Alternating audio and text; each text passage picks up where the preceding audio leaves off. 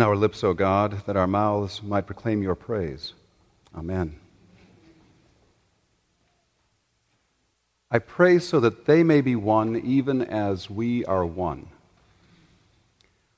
That's something that we could probably contemplate for the next hour, two hours, really the rest of our lives, what Jesus is saying here.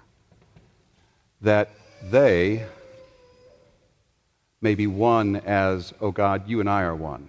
This God that Jesus talks about, this God who Jesus just before has said, I am returning to you to that glory I had before the world existed, this, this life of the Trinity, this interconnectedness, this union, this, this, again, at some point beyond adjectives of the inner life of God, the heart and soul, the being of God. And Jesus is saying, I pray that they may be one even as we are one. And this isn't some kind of uh, pernicious prayer. Maybe if they kind of get it right, maybe, you know, if they really just get all the tumblers in line, maybe just by chance, maybe they'll be like us. And then we can feel guilty the rest of our lives because we aren't.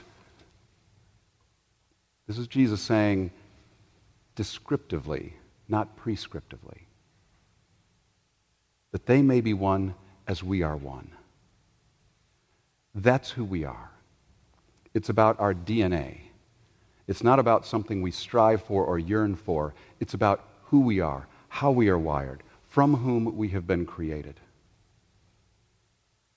As I've said a number of times, I love that science is catching up to the church for a change and understanding the interconnectedness of all life, of all matter, of all particles, of everything.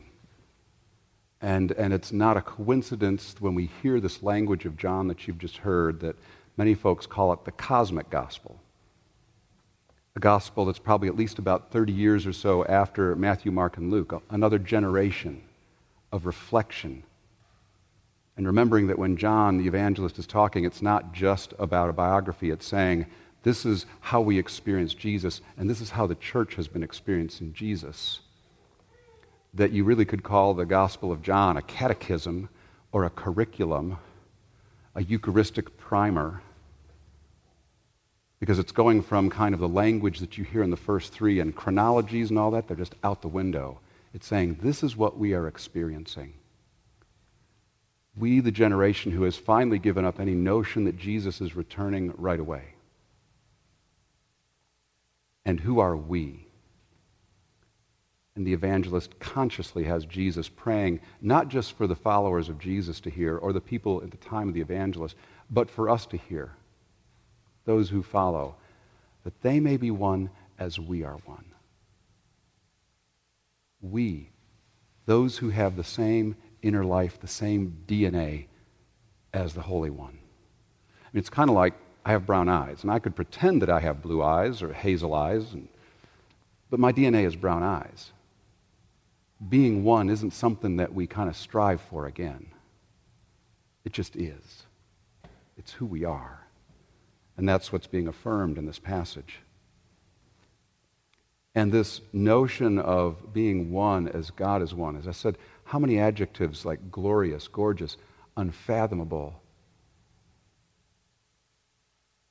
I mean, perhaps we really should practice like our, our Jewish sisters and brothers and just stop saying the name of God. You know, as Paul said, who can comprehend the height and depth and breadth of God? Let's not even use words because that in itself limits. And that concept is who we are. Who can comprehend the heights and depths and breadths of us, who are one as God is one? And so as I contemplate this, I, at least one of the words that I used would, would be glorious, and that our oneness with God is glorious. That is, till it isn't. Now, what do I mean by that? Well, a story to talk about that. In the summer of 2000, I was heading to Denver, Colorado for our general convention for the Episcopal Church's every three year gathering, where lay people deacons, priests, bishops gather for fellowship, for prayer, to contemplate what we're hearing from Jesus in the Spirit about how we're to be in the world. And I was going to represent this diocese with about eight others, and, and, and I will confess right here I am an unapologetic Episcopal Church geek. You know, I'd be one of those people if they sold it. Well, they do sell them. I actually don't buy them, but you know, they would show up with the you know the hat and the jacket and the little banner, walking around, you know, like the tourist and all that stuff. Um, but I'm not an Episcopal Church geek just because it's the church I grew up in, or because my tribe is better than others. I'm a church geek, Episcopal Church geek, because of what it is and what it lives like and what it has lived like for me growing up in Chicago where, you know, incense, you don't even ask, you use incense? Well, you mean you don't? You know, and bells and icons and the richness and fullness, and an, and an early upbringing where I was marinated in mystery. Marinated in that God again, who, who, who can we comprehend?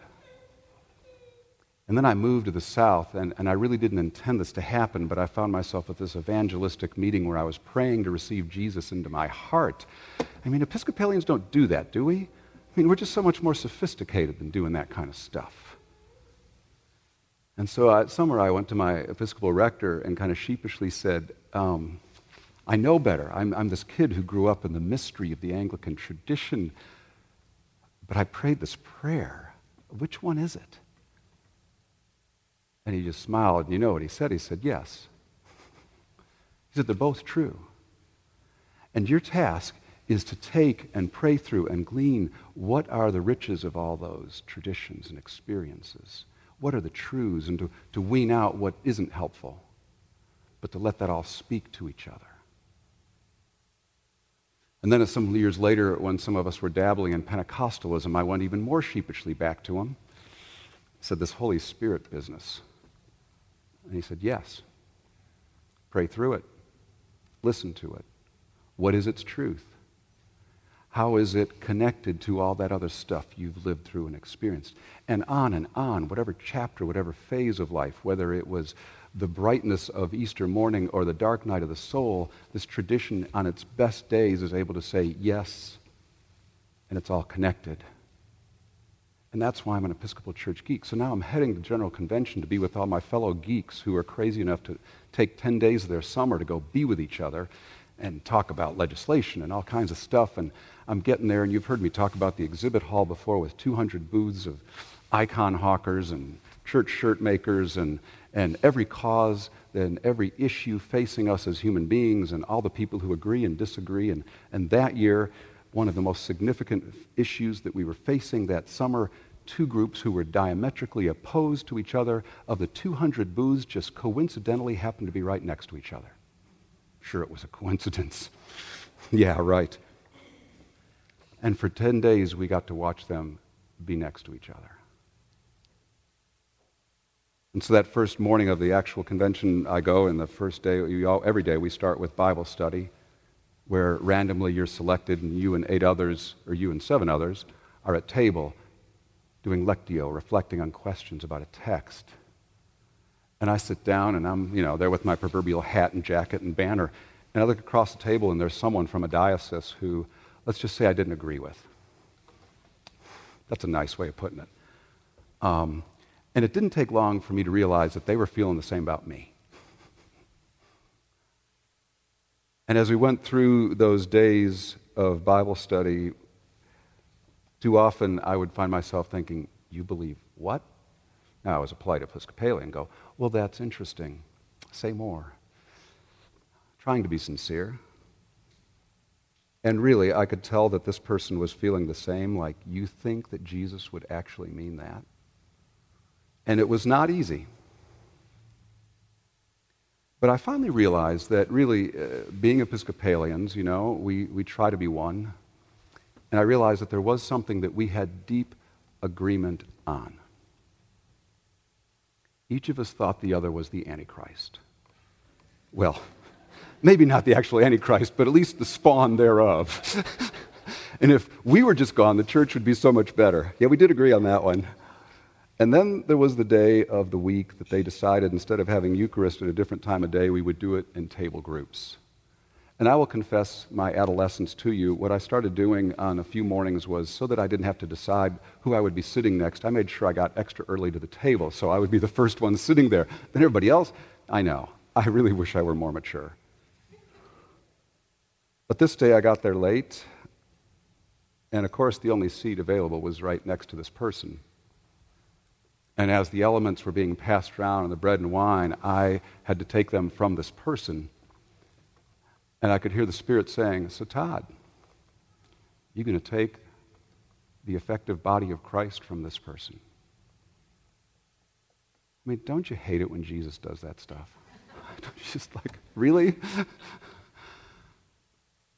But they may be one as we are one. Oh, and I didn't mention that, yeah, the text that day was actually this text that they may be one as we are one. And I'm sitting there thinking, hmm. They may be one as we are one. This is who you are. This is what you live. This is how you live. Be present to one another as you are one. And there really isn't anything romantic about that. Because, in fact, the differences we had were about our understandings of human beings and who we are and how we relate to the world. And those things have consequences, and they're significant, and they are not unimportant. And truly, if we were just going to sit at that table, he and I, and just say, well, you know, after all, heck, let's just all get along and let's forget those differences, it really would have been a diminishment of each other's integrity and dignity. We would have been diminishing our own dignity to pretend that we didn't have these convictions, and we would have been denying each other's dignity. This isn't romantic. Be one. And so, what does that mean? Be one as God is one. as Becky, my wife, and I were talking about this passage this week, she at one point said, You know, this salvation stuff would be a lot easier if we didn't have texts like this. Yeah, amen. Maybe one. And we also know, on the one hand, our time of history is really no different than any other time, save for just instant communication. And if the world ever needed anything, it was the capacity of us as a species to understand we are one. Not we need to be one, but we are one. And it's not, oops, Siri's trying to tell me what I need to believe. Quick side note I was with a group of people and we were struggling with something recently, and I was telling them, uh, I was saying, I, I just don't know what to do with this. And there was one of those Watson or whatever those things are in the room, and it piped back and said, I don't know how to help you with that. okay, the cosmos. Okay, I know. Uh, anyway. But if the world did need anything, it, it's, it's people who are living understanding they are one. And now, how do we do that? And so we're here at this period where also in about a week we're going to be celebrating the Feast of Pentecost, where we realize again, this isn't just that they may be one, this Episcopal group or the Christian group. Because on Pentecost, what they're going to find out is these people who are Elamites and Persians and Medes, and you know, Persians are just another word for Iranians. All these people are saying, we don't even need to hear you speaking in your language because in our language, and, and actually what it's saying is, in our context, we are understanding who God is. And what the disciples or the followers of Jesus are realizing is, oh my gosh, this is beyond us. We are one, aren't we? The Spirit has blown us to a whole nother level. And we're right smack dab between Ascension Day and Pentecost, where the church says, for 10 days, do what Jesus told you sit and pray and think about what life is between Jesus and the Spirit and who you are and what you are. And it's not a coincidence that in this space of 10 days, the church gives us this passage. You are one as God is one.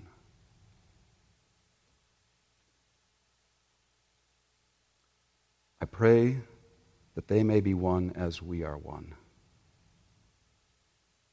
This is who we are. So, how do we live that? And what does it take to live as we are?